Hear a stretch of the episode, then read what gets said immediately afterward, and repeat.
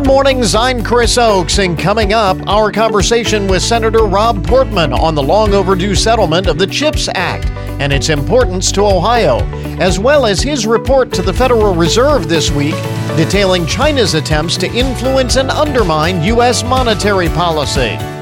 Also, this morning, writing down cancer, a conversation with the author of a new book of poetry on a topic nearly everyone can relate to.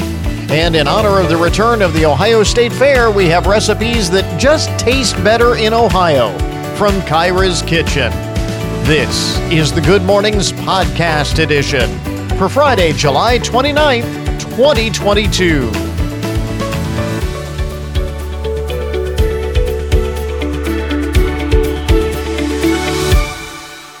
In addition to today being National Chicken Wing Day, which is the most important uh, part of the celebration list. It is also National Lasagna Day. People just don't get as excited about lasagna as they do chicken wings. You know? National Lipstick Day. It is International Tiger Day. National Get Gnarly Day. National Talk in an Elevator Day. Don't you hate when people do that?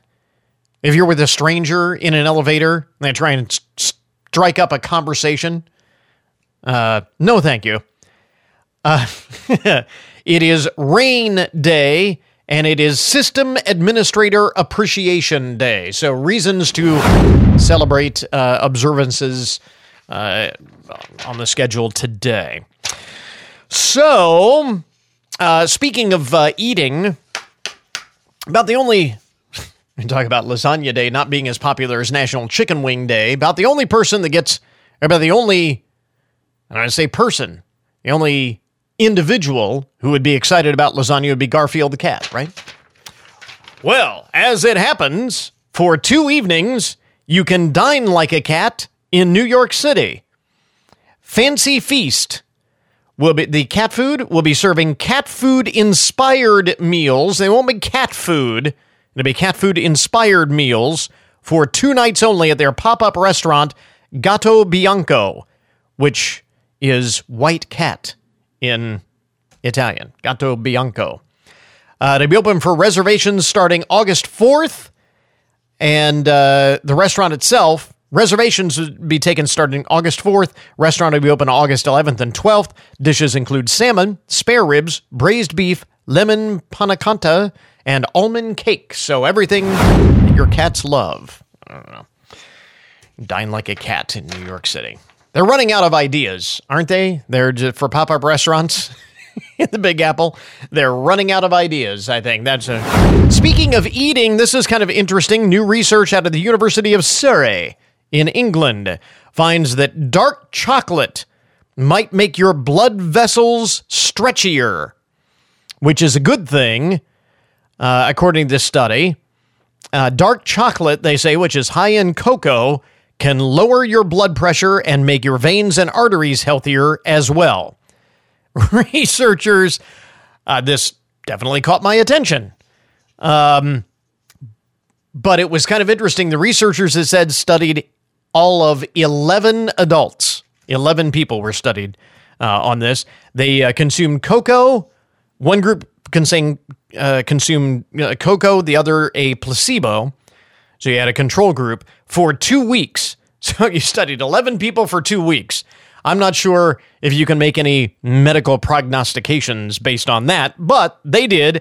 And uh, those who consumed cocoa experienced health benefits within hours, they said. Uh, other studies have also suggested that cocoa can help lower cholesterol. So there is that as well. Go ahead and have your uh, dark chocolate. Uh, by the way, speaking of chocolate, did you see this big, big news this morning? And uh, this is definitely one of the first things you need to know this morning.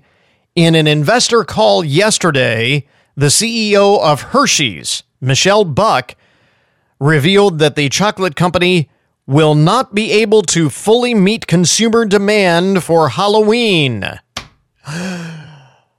I know. There may not, here's the latest the latest product shortage, and this is getting serious now. According to CNN Business, supply chain issues coupled with a candy demand that has been very high since the pandemic began. We've been reaching for our comfort food, uh, and that is taking a bite out of Hershey's ability to produce enough of the sweet stuff for trick or treat.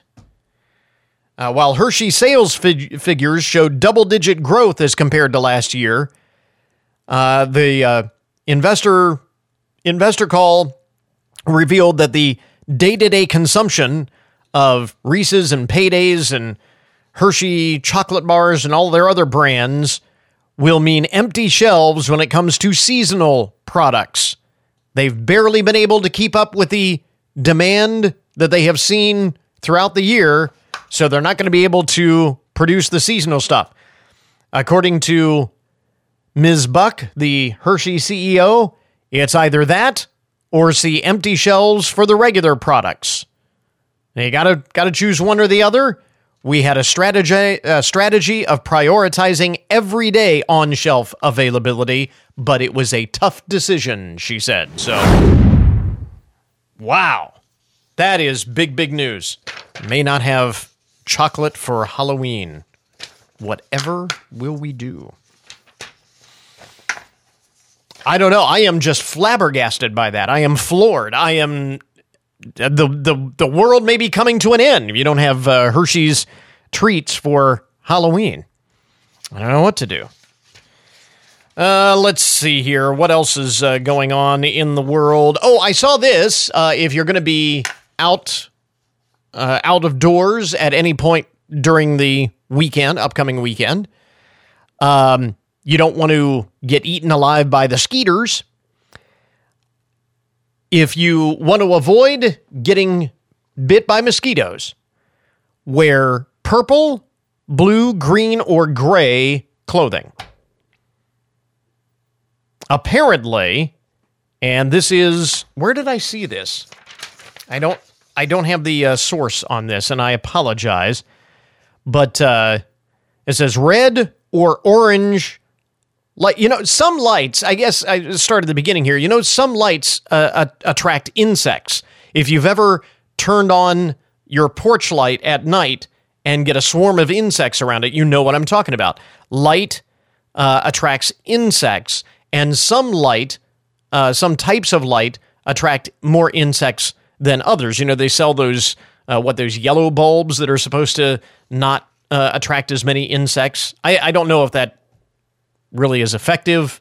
Uh, I've tried that at my house, and it seems like we get as much many bugs as we do with any other light. But it is true that some insects are more attracted to certain types of light than others. Um, apparently, mosquitoes included. Red or orange lights may be more attractive to the little bloodsuckers because mosquitoes look for animals exhaling carbon dioxide, and it looks uh, red or orange to them, apparently. So those are colors to avoid. Uh, typically, uh, large mammals tend to have tan, brown, red, or orange skin tones, or the exhaling uh, looks like that to the mosquitoes. That's what it says here. And mosquitoes are not attracted, it says, to purples, blues, greens, or grays. So there you go, a little public service. I'm going to avoid the skeeters um, while you're outside this weekend. Those are the colors to wear or not wear, as the case may be. And uh, finally, among the first things you need to know this morning, here is something to think about uh, because with our smartphones constantly at our fingertips, you know, modern society, we have a always we always have our smartphones with us. It's pretty easy nowadays uh, just to pull out our device to kill a little bit of time. But a new study suggests that you are missing out by not unplugging and just getting lost in your thoughts. According to experiments conducted by a team of researchers from the UK, um, well, actually, it was a, a joint project from the UK, Germany, and Japan. People really like just doing nothing and getting inside their own head. In fact, the 250 test subjects in this research project consistently underestimated how much they thought they would like just thinking. The study was published in the Journal of Experimental Psychology. The test subjects were asked to just sit by themselves in 20 minute sessions in various locations. They tried it in a conference room in an office, in a darkened tent, just sitting by themselves in a chair. The subjects were then polled both before and after the experiment. They were asked if they would rather use their phone to browse news headlines, social media, etc., or just sit and think. And in nearly every case, they preferred leaving their phones in their pocket and taking their brains, giving their brains a workout instead. Says the study co author, you are missing an opportunity to positively engage yourself without relying on such stimulation. So leave the phone in your pocket and just sit and get lost in your own thoughts. At some point this weekend, do it yourself. See if you don't feel better. Maybe the best advice you get all day. There you go. Some of the most interesting and buzzworthy stories to get your Friday morning started. WFIN News, I'm Matt Demchek. Your WTOL 11 weather, mostly sunny skies today with a high around 80. It'll be partly cloudy tonight, a low of 58. The Hancock County Sheriff's Office Citizens Academy class will return this fall after being canceled the last two years due to the pandemic. Sheriff Heldman says each class focuses on a different aspect of the sheriff's office. We meet once a week and we talk about the inner workings of the sheriff's office. And it, you know, it may be a night with one of the detectives, it may be a night with the canine. The Citizens Sheriff's Academy class will begin in September and run for nine weeks on Thursday nights. Get more information on the website. Big things are happening on and around the campus of Liberty Benton local schools. Superintendent Mark Kowalski says the new K through 8 building is coming along nicely, as are the renovations to the high school. And he says there's also a project underway to thank their donors. We have a stadium project going on, an entryway to our stadium in conjunction with our uh, athletic capital campaign for a recognition and memorial entrance to our stadium. We would like to recognize all of our donors. And back in April, they held a ribbon cutting ceremony to open the new Eagle Field House. Also, County Road 9 next to the high school is being widened so it can handle increased traffic. Get more on all the happenings on the Liberty Benton campus on the website. Troopers with the Highway Patrol are cracking down on speeding this summer. Speed is involved in about one third of all motor vehicle deaths nationwide. Sergeant Ray Santiago with Ohio State Highway Patrol says We're noticing that troopers are issuing citations a lot more frequently for motorists traveling 20 plus miles per hour over the speed limit or in excess of 100 miles per hour. WTOL 11's Zainab Shaib reporting. The company that owns Cedar Point and Kings Island is being sued by three Ohio TV stations WTOL in Toledo, WBNS in Columbus, and WKYC in Cleveland have filed suit against Cedar Fair and Cedar Point police, alleging the company has failed to provide access to public records. The stations have been investigating accusations of sexual assaults at employee dorms at Cedar Point. Get more news anytime at WFIN.com.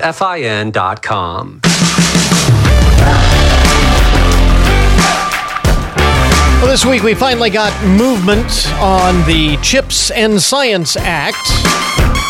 We've been talking about the CHIPS Act and how beneficial that will be for the state of Ohio, particularly with uh, Intel pending investment in the state. So earlier this week, the Senate finally pushed that measure through. Yesterday, the House approved it, and so now it awaits the president's signature. Yesterday afternoon, we spoke with Senator Rob Portman about that measure and about a bombshell new report that he authored as ranking Republican on the Senate Committee on Homeland Security and Government Affairs, detailing China's attempts to influence and undermine U.S. monetary policy. The importance of strengthening America's competitiveness in the technology industry is obvious, and we know how it will benefit Ohio directly with Intel's commitment. We have talked about that at length. But the $52 billion in subsidies and the $100 billion in funding for NSF programs is an awful lot of spending. Senator Portman, what is the argument for those who are concerned about the price tag and or the way that money is being spent? Well, it's essential not just for the economic uh, development of our state, which is obviously a big, big deal, but also for our national security. And so we simply have to have the ability to access these semiconductors. If we don't, you know, we find ourselves dependent on countries that don't like us very much for one of the most uh, important, maybe the most important technology that, that's out there. So everything is more electronic, including our military. Uh, the F-35, our new fighter bomber, as an example, has all kinds of semiconductor needs. Right now, we are reliant on foreign countries for that, including countries in Asia uh, that are pretty vulnerable, like Taiwan. 90% of the high-end chips are made there. Uh, also, obviously, China is very invested in this and wants to have more chip manufacturing there. We do not want to be dependent on those countries for our economic future or our national security future. Some of the funding, in addition to what goes into semiconductors, still has to be appropriated by Congress. In other words, this was the first step in saying we're authorizing this money, but still there'll be another level of that. And that's good because we got to be sure that money is spent right. And that's for things like artificial intelligence, quantum computing, a lot of other technologies to keep us on the cutting edge. I support that, but I want to make sure the money is spent properly.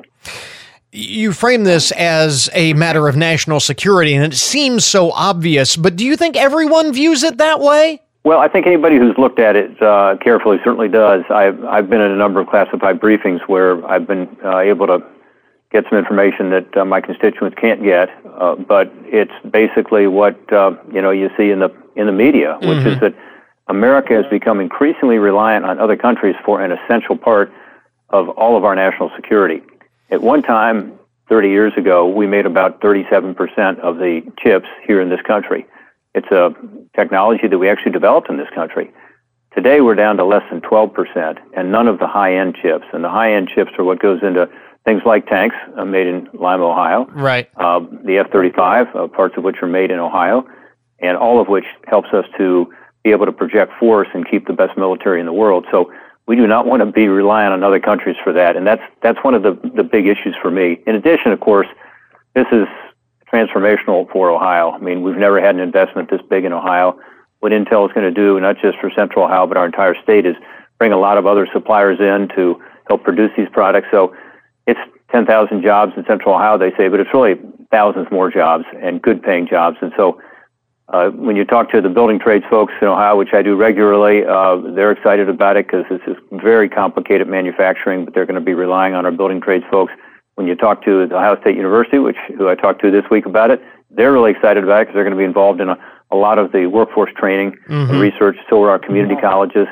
Uh, and when you talk to the suppliers, the people that make the wafers, as an example, which go in, into the chips production, uh, they want to come to Ohio too because they want to be closer to this this huge new investment. So this is uh, it's game changing for Ohio, and it'll be good for our country. No question.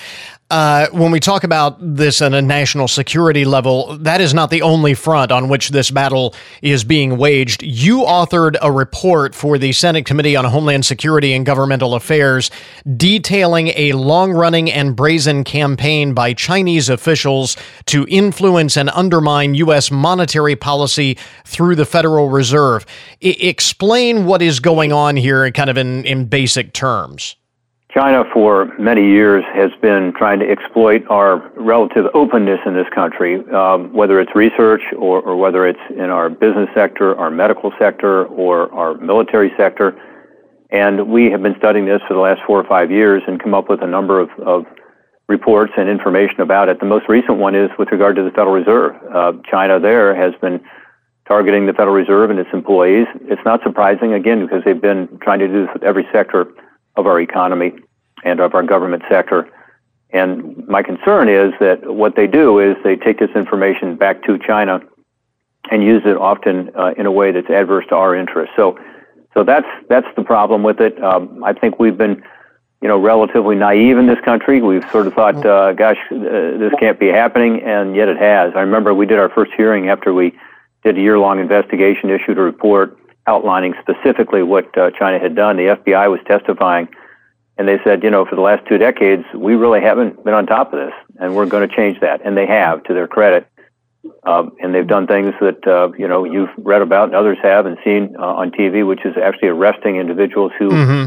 are basically working for China and working for the U.S. taxpayer all at once and providing the research that U.S. taxpayers are paying for to China. So you can't have that continue to happen. It's helped with regard to the growth of the Chinese economy and the Chinese military. Um, and again, uh, this is something that U.S. taxpayers, uh, you know, just can't can't put up with and won't put up with. So our legislation that we'd like to get passed, which is passed the Senate already, we haven't passed the House yet, would actually tighten things up to make that uh, much harder for China to do in the future. You mentioned there's been a certain level of naivete up to this point with respect to all of this. Fed Chair Jerome Powell pushed back on parts of that report, standing by his people, saying that the Federal Reserve staff understand their obligations and are committed to maintaining both the confidentiality of sensitive information and the integrity of our workforce. Unquote. Is he still being naive? Well, no, I appreciated that statement, and the whole point of this is to get the Fed to tighten things up, and I think they will as a result. And you know, we had good conversations with them all along. Um, the data we're using is their own data; it's their own report that they did, which is a five-year study about counterintelligence. Uh, we also, though, relied on the FBI and information that they had. So it's uh, you know, the, the information is is accurate, and I do think that the Fed has already made some changes to help tighten things up and I think, unfortunately, in the environment we find ourselves in, um, every part of our government and our economy needs to be careful about this, whether it's uh, hacking that's going on or, or whether it's direct espionage um, this is just a reality of, of the 21st century, and we have to be cognizant of it, including at the Fed. And and real quickly, a clarification: when you talk about the uh, recommendations in that report, are they recommendations at the uh, the policy level within the agency, or are you talking about maybe legislative uh, action to protect the in- integrity of the Federal Reserve? Well, we have both. Uh, with regard to the recommendations, uh, we're we're clear on some things that could be done internally, but mm-hmm. also we have legislation that would help with regard to the broader issue, not just with the Fed, but with regard to protecting our research, our IP, classified information, and that includes helping the State Department do their job better, helping the Department of Homeland Security do their job better, helping the Department of Justice be able to prosecute these cases more effectively, helping our universities and other research enterprises uh, be able to report, be, be transparent about what's going on, and understand what's going on. So there's a number of elements to this that we, are going to have to do as a country. If we don't, uh, we will continue to lose some of the most valuable research, intellectual property, uh, information that, again, often taxpayers themselves have paid for. And particularly as we're talking about more funding in this CHIPS legislation, because part of it goes to the National Science Foundation, to the Department of Energy, to the National Institutes of Health for research. We got to be sure that those entities are properly protecting that information. We will leave it there. Ohio Senator Rob Portman, thanks very much for taking the time. We appreciate it. Thank you.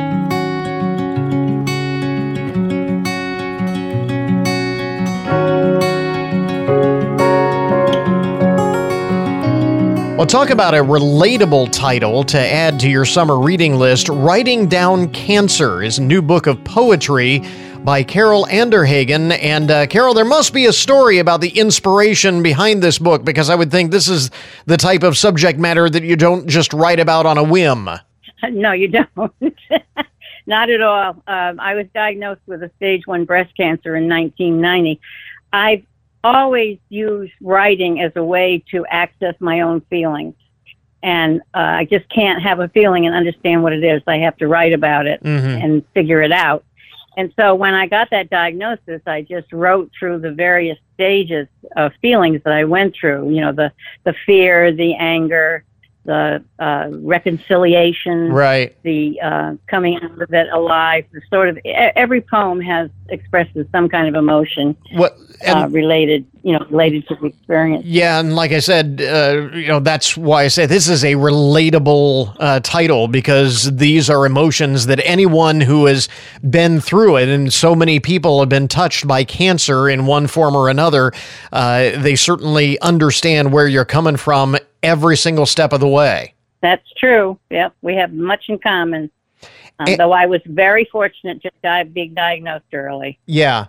And you pull no punches here. The subtitle of the book is A Journey of Dreams and Nightmares, and there are both in these writings. Yes, yes, there are. Talk a little bit about the process of putting those thoughts and those feelings onto the page. Uh, well, that's the process of writing poetry in general. Um, usually, I get a, a, kind of an inspiration, maybe a title, maybe a first line, and uh, as long as I get that down, I can come back later to it and and and write the poem. Um, and I like to think, and people have told me, my poetry is very accessible. It's not obscure. You can relate to it very easily.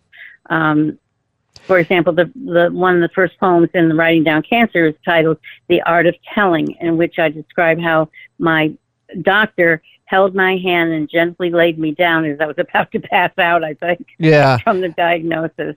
And um, cathartic, I would think. Absolutely. Absolutely. Because once I could get it on the page, then it was no longer residing in me and, and um, you know, festering the, the either the sadness or the anger or, you know, I could just move along to the next feeling or the next stage. And I never considered it a battle. I couldn't relate to battling cancer. What I felt was these are my cells and I've got to love them out of my body. I got to talk to them and tell them to be gone. I know that sounds strange, I, but um, well, it actually kind of uh, relates to one of the other questions I wanted to ask because I'm always curious to learn why authors are drawn to the types of material that they write about. Uh, you know, what draws Stephen King or John Grisham or Danielle Steel or Nora Roberts to the types of books that they write. What draws you to poetry?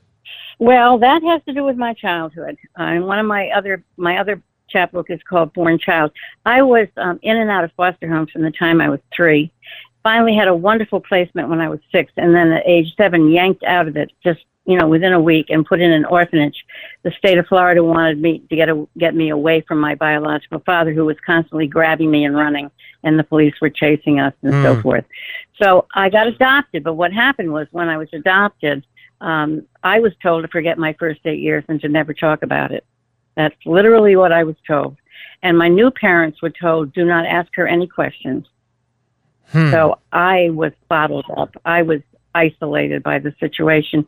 I found a book of poetry in the new bookshelf, you know, the bookshelves of the new parents, and it seemed there I could find words and feelings, and that's how I began to yeah. come to understand myself. Uh, I did. I, as I was going to mention, as as you were saying, your fight with cancer uh, only one of the significant challenges you have faced in your life. So poetry uh, really became a way of dealing with and overcoming all of those challenges, not just a, a, means to an end in terms of a way to share your story with others, although certainly it has become that. Yes, it has. But in writing a poem, when I when I of course any kind of writing is one percent inspiration, ninety nine percent perspiration. You work over your words and your lines, and and eventually you get what you're happy with as a as a poem. Um, but once I'd done that, then I had realized I had resolved those feelings. They were they were done, and we'll move on in the poem. So I could move on to a different state of being. You know, one of the other uh, interesting things I saw in your bio that you were a school mm-hmm. librarian mm-hmm. for nearly three decades. Now, uh, a lot of people. Yeah. A lot of people these days believe that today's kids are not interested in books anymore. They just don't have, they don't hold an interest in this age of, you know, flashy media and instant gratification, all of that. Did you find that to be the case? No, I didn't. And I, and I find it hard to believe that there are not kids that still want to read. There are plenty of kids that want to read. There's nothing like a book really isn't. Um, and you know, when I read books in, in book form, and I read books on on my smartphone. Um, in fact, a few years ago, I decided, you know, you're doing too much digitally. Go to the library and browse, browse in the books and see what you find. Yes, I did that. Um, I think teachers have to work hard though to, to make it relevant, to make reading relevant. I was very fortunate. I had a wonderful school system that really um, put a lot of, of money into their school libraries. Yeah. Had a wonderful library. Again, the uh, book. And I worked 28 years with 12 year olds. So much, there's a large part of my personality that's for 12 year olds. the book is Writing Down Cancer, a new book of poetry by Carol Anderhagen. And at the end of the day, what do you hope that people take away from this? As you mentioned, I mean, obviously, this is a a way of you know working through uh, all of those emotions and going through all of those stages for you personally. But by sharing this, what do you hope people take away from the book? that you can survive and you can survive well, but you've got to reach out. You've got to reach out. Family, friends, medical person. If you're having a hard time, don't hide it in yourself. You have to reach out and get help. That's my message. Reach out. Do you have a website where folks can learn more about the book? We can guide folks to. I certainly do. And it's Carol Mae Ray, C A R O L M A E R A Y dot com. Carol Mae Ray was my name given to me at birth. Carol Anderhagen, thanks very much for taking the time. Certainly best of luck with the book. Thank you very much. I appreciate it. We interrupt this program to bring you a broken news alert. Today's update on the odd and unusual side of the news brought to you as a public service, more or less, of Hancock County Veterans Services. It's kind of a hairy situation. Three women sus- suspected of stealing $1,894 in wigs. Get it? Wigs? Hairy situation? Hmm. The theft occurred in Camden, New Jersey on July 20th. Suspects were caught on camera at the Coco Beauty Supply store where they appear to be stuffing three wigs into their shirts and leaving without paying. Police are still on the lookout for the suspects. they are described as blonde, or maybe brunette, or maybe redhead. All right, enough of that. Serious stuff. This is a weird story uh, with an ironic twist. An elderly woman is okay, fortunately, after she crashed her car into the front of an animal clinic in St. George, Utah. It happened about 6:30 p.m. last night when she said she hit the gas instead of the brake. Uh, the collision was uh, at a slow speed, slow enough that it did not even engage her airbags. The airbags did not even go off. So uh, she was unhurt, but it did do damage to the building. And the reason for the accident, she explained to police, she was distracted by her dog. she was distracted by her dog and crashed into the animal clinic. I know my my dog doesn't want to go to the vet either. Uh, that's, but I don't know that he's ever rebelled to that point. In Arizona, this is uh, Prescott Valley, Arizona. A fast food worker is in jail, and a 67 year old man is in the hospital after a complaint about an order turned violent. Police say when the man complained about his order at a Wendy's restaurant on Tuesday, Antoine Kendrick allegedly came out from behind the counter and smacked the man upside the head. We've, we've had stories in the uh, broken news about uh, customers behaving badly toward fast food workers and I guess turnabout is fair play. The worker uh, behaving badly and assaulting the customer on this. So much for the customer always being right. Uh, the man fell when struck on the head and was knocked unconscious when his uh, head hit the floor. He was flown to a hospital. Mr. Kendrick was booked into jail on uh, charges of aggravated assault. Wow. Uh, let's see. Elsewhere in the broken news this morning, from the international file, a neighbor dispute uh, just keeps escalating here. This is from Norfolk, England, where Stephen Bett doesn't like people looking onto his 2,000 acre property. So he constructed a wall of hay bales to stop wandering eyes.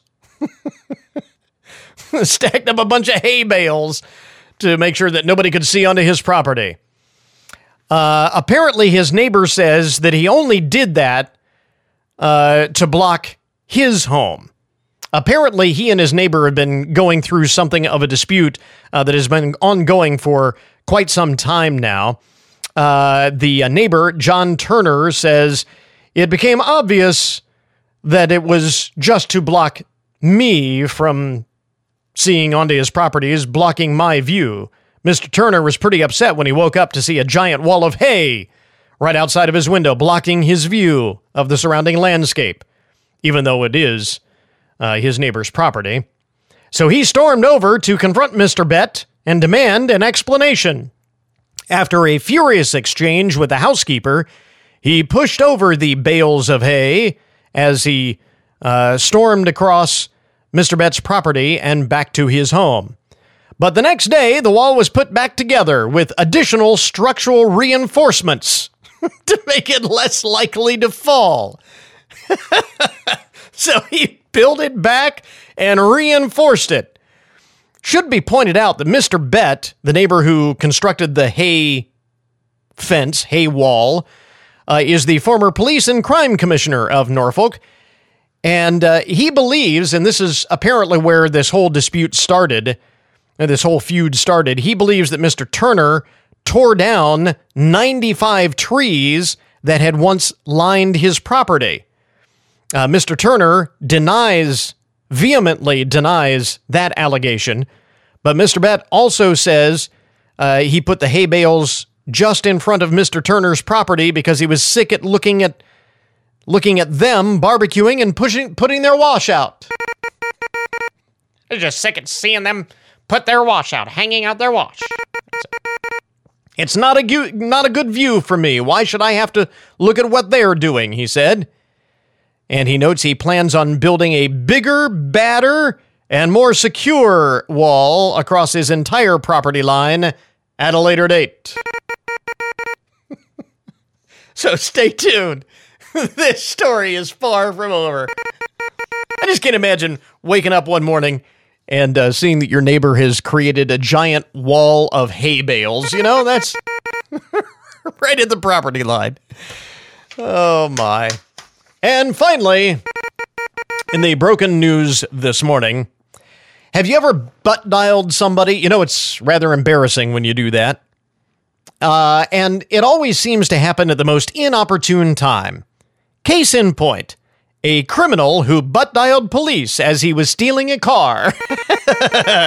Happened in Cole County, Missouri. Sheriff John Wheeler said police responded to the scene after a man called 911 and promptly hung up. Right around 4 o'clock in the morning, they got a 911 hang up call, and according to protocol, they get a 911 hang up call. They've got to go out and investigate and see what exactly is going on. When authorities arrived at the home, the owner, who was not the one who called police, realized his car was missing. Another resident told police that their car had been broken into and rifled through, few things stolen from the car that same night. As they filed the police report, the resident learned his credit card was being used at a nearby convenience store. Got a text message, you know, that his card was being used. With a hot lead on their hands, police reviewed the store's security footage and found the man that they were looking for, and apparently is somebody that they are familiar with. Uh, that authorities, uh, an individual who is known to authorities, I think is how they put it. Uh, authorities tracked the man down to his home and uh, found it to be filled with stolen goods. In all, uh, police arrest- arrested two men and two women. Four arrests out of this. Uh, they were charged with felony theft, theft of a motor, motor vehicle, fraud, and more. Uh, said Sheriff Wheeler of another job well done. Quote, We appreciate the suspects calling 911. we appreciate the suspects calling 911 and allowing us to solve this crime in a timely manner. I wonder if he'll get credit for that when he goes to uh, when he goes to court. Can he claim that um, uh, when he pleads for leniency? Hey, I did turn myself in. you know, I wonder if he can he can leverage that. And I did turn myself in. I may not have meant to, but I did turn myself in. You know, that's there you go. Uh, that is today's broken news report. This update on the odd and unusual side of the news brought to us a public service, more or less, of Hancock County Veterans Services. We now return you to your regularly scheduled programming. It's the WFIN Virtual Car Show. Get them out, shine them up, and upload a pic of your classic, and we'll post it to WFIN.com for everybody to see. In addition, we'll have an online car show calendar so that you know when and where all the area shows are. It's chrome and horsepower on display online. The WFIN Virtual Car Show and Calendar. Thanks to Details Auto Spa, Loritz Chevrolet Cadillac, and 1330 WFIN and 95.5 FM. And now your daily download the numbers behind the news and the statistics that shape our lives. Do you uh, follow the five second rule? New survey here finds that the answer for most Americans depends on the place in question. Uh, according to this poll of 2,000 Americans, 44% say that they follow the five second rule, which means that if you drop food on the floor, you have five seconds to pick it up and it's still okay to eat. As a matter of fact, the average American, according to the survey, does eat food off the floor about four times per month. We're dropping a lot of food, is what I take away from that. But uh, in any event, depending on the scenario, 52% of those in the poll agree that there are some places that they would extend the rule to about 10 seconds. Uh, that would be 63% say in their own home. It's not a five second rule, it's a 10 second rule because their home is so clean. 63% of people. Who are those 63%? I don't know, I don't know that. I mean, I'm not living in a pigsty, but I don't know that my home is clean enough that I would extend, that would double the five second rule. Uh, but 63% would. 55% uh, would extend the five second rule to 10 seconds at a restaurant, 55% at a hospital or medical facility. But everyone has their limits. Almost two thirds, 63%, have places that they would never consider eating food off the floor five seconds or, or not. Not even one second. The five second rule notwithstanding. Uh, those off those uh, places where the five second rule does not apply, according to those in the survey, public bathrooms. 60% said public bathrooms. I would have actually hoped that that would have been much higher. I want to know who are the 40% of people who would still apply the five second rule in a public bathroom. Remind me never to go over to those people's homes for dinner because you just don't know. 59% said public streets or sidewalks. The five second rule does not apply.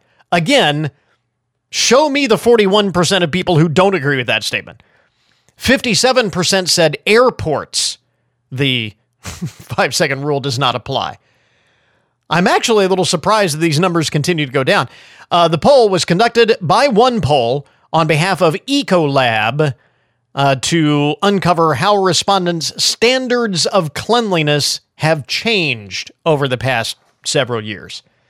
Obviously, with the pandemic, we're more cognizant of this now. And that's why I would have thought that many of those numbers uh, would have been much higher in terms of places we don't follow the five second rule.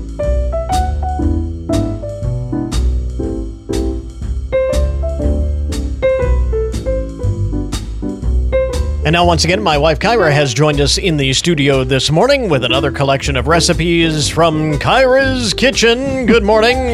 Good morning. And uh, in honor of uh, the return of the Ohio State Fair Woohoo. this morning, we have some recipes that just taste better in Ohio. Yes. They're like originated from Ohio. Yeah, yeah they're kind of Ohio, Yes. Ohio-based recipes. Yes. I saw a story uh, the other day, as a matter of fact, online. I was uh, reading uh, with respect to this first one, and so Ohio, shredded chicken sandwiches, and that apparently is uh, just an, an Ohio or a, a Midwest thing. Yep. Uh, Yep. Mm-hmm. I, I did not know this, but apparently uh, elsewhere, in, People are like, what is that? yeah, shredded uh, Yeah. shredded chicken. Somebody, uh, I Yeah. think, posted this online uh, the other day, uh, inquiring, "Is this weird? Is Yeah. it just something that we do, or is this a uh, Something we do, and it's really good. It is really good, and uh, so if you've never had that, I can't imagine anyone in Ohio. Uh, that hasn't had shredded Oh, chicken yeah. sandwiches. But uh, with the podcast and all of that and the streaming, you may be listening somewhere, Somewhere else, else. where Yeah. you don't normally have to Try it. You might like it. You might like it.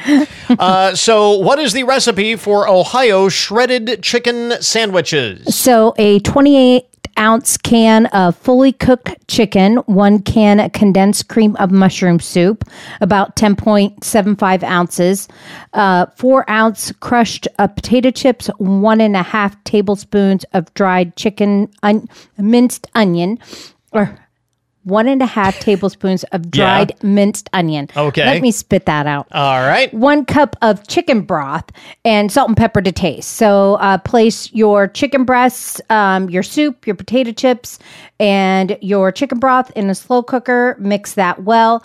Um, cover and cook for three to four hours. Um, if the mixture is too thin, add a little.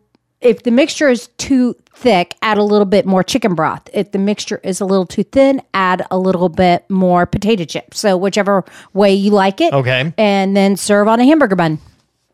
That's it. That's it. That's it's it. easy. That's that's an even better. Uh, yes. that's even better. Some people Exactly. will use um uh uh stovetop stuffing uh, in theirs and stuff, but I like potato chips in mine. This this is the thing, and this is the uh, big debate. Again, if you are not familiar with the uh, uh, chicken shredded chicken sandwich Right. um, cuisine, Yes. uh, everybody does their chicken sandwiches a little, Little bit, bit different. differently. Yep. Uh, but you use the potato chips. I use potato chips. okay. Yep. All I'm right. not a big stovetop person. So There you go. um then next we have the grilled corn on the cob. Yes, grilled corn on the cob. And again, uh, you know, with the return of the state fair, Mm-hmm. uh, what is better at the fair than uh, big old grilled corn, Corn on the on the cob? cob. So, So- do that so- with your shredded chicken sandwich. Yes. So six fresh corn on the cob, uh, and uh, take get the shuck off. Yeah, shucked, Um, obviously. Yes. Two tablespoons of olive oil, one teaspoon of salt, and a half a teaspoon of pepper. So clean the cob. Uh, prepare all six pieces or six pieces of foil. Lay each cob on the foil. Drizzle with the olive oil over each of the corn uh, corn on the cobs. Season with your salt and pepper. Roll up the corn in the foil. Make sure that it's completely covered and sealed really well. Mm-hmm. Place on the grill over medium heat for about 20 minutes. Turn turn that occasionally. I do it like every 5 to 10 minutes. I All right. turn it. Um and uh, just to make sure it's cooked evenly. Uh, then remove the foil from the corn carefully from the foil. Will be hot. Serve with warm butter and enjoy. Now, here's the thing, uh, and the recipe notes that you can do this in the oven uh, Mm-hmm. as well. Um, again, you shuck the corn. Mm-hmm. Uh, I have heard of people grilling it Yeah. with the shuck on. Right. If you do that, you have to soak it in water first. Oh, You, well, yeah. you need to soak it in water because that the shuck is It'll catch on fire. yeah, it'll catch on fire. Uh, it is. That's why I don't do that. It's the same as skewers uh, when you're Right. doing kebabs. Right. Um, so th- the difference being, uh, obviously, the corn does not get you know uh, blackened. Right. Uh, and and that. Right. So it's just not the same. right. But some people will do Yeah. the shuck on. Yeah. But this one is for removing the shuck. Yes. All right. Yeah. I don't like to catch my grill on fire. Sorry. it does tend to ruin your backyard barbecue. Yeah. Uh, and uh, finally, for dessert, uh, again, what is more Ohio than Buckeye brownies? Yes. So a 19 and a half ounce box of brownie mix, and the ingredients is called for because you're going to prepare your brownies. Uh, two cups of powdered sugar, one and a half cups of butter softened, six tablespoons of butter, one cup of peanut butter, and six ounce semi sweet chocolate chips. So prepare your brownies according to the package directions in a grease 13 by 9 inch pan. Let cool completely. Uh, combine the peanut butter, the powdered sugar, and half a cup of butter. Spread on top of the brownie mix and chill in the fridge, refrigerator for about an hour. Then melt your chocolate chips and your six tablespoons of butter in the microwave or on the stovetop. I do mine in the microwave. It's just a lot easier. Uh, you just got to make sure, um, even though it may seem like the chocolate chips are aren't melted. Mm-hmm. Um, mix them up first and and let them you know incorporate with the hot butter and it's going to melt. It's chocolate. Okay. So Yep. then spread over the peanut butter mixture, place back in the fridge um, until you're ready to serve. So at least for about a half an hour or so to harden up those chocolate chips. Just as simple as that. Yep. So, uh, again, recipes that just taste better in Ohio. Yes. You can make them anywhere, but they just taste better in Ohio. uh, in honor of the uh, state fair, we're going to the uh, state fair uh, later on today. As a matter of fact, we're going to Yep. head down to uh, Columbus and uh, really excited about the return of the state fair. Um, what are you looking most forward to food wise? I want a donut burger. The donut burgers. I want a We're gonna donut have burger. to. That, I was actually a little surprised you didn't do a donut burger uh, as one of the recipes. Yeah. yeah. I didn't Um, think about it. I Although like, yeah. a donut burger is pretty much a, burger, grilled burger with two donuts. donuts instead of yeah, Yeah. glazed Yeah. donuts. Instead So that's bread. a donut burger. So, you have two Krispy Kreme donuts or glazed donuts. and that is not just an Ohio recipe. No. They have that Everywhere. everywhere. Yeah. Uh, First place I to- saw it was at the Ohio State Fair, though. Yeah. And I was like, oh, I have to try it. And I was sticky, but it was really, really good. and Sweet zero and salty. ca- zero and- calories, as a matter of fact. Uh-huh, So, yeah, none. None whatsoever. that's that's the thing and that's the only the only problem with those fair recipes when you Yeah. do them at home they have calories Oh, when you do them at the fair they have no calories nope. it's just Doesn't something count. yeah it's it's just something uh, about the Doesn't count at the fair. so there you go. Uh, those recipes from Kyra's Kitchen for the uh, ch- uh, shredded chicken sandwiches, the uh, grilled corn on the cob, and the Buckeye brownies uh, are uh, posted on the Kyra's Kitchen Facebook page at Kyra's Kitchen WFIN on Facebook. Um, we're having trouble uh, sharing those on the WFIN Facebook page for some reason, but we'll get that sorted out and it'll be up there later. You can also uh, get the link at goodmornings.net so you can check them out there. My wife Kyra, thanks very much. You're welcome. And that will finish up our podcast for today. Thanks to all of our guests for joining us on the program uh, this morning. And remember, you can get more information about all of the topics that we talk about each day on the show at our webpage, of course, and that is goodmornings.net. Coming up Monday, when neighbors and law enforcement come together, the result is a safer community. We have details on this year's Flag City Night Out.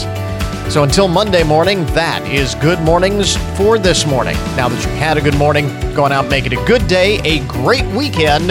We'll catch you back here next week.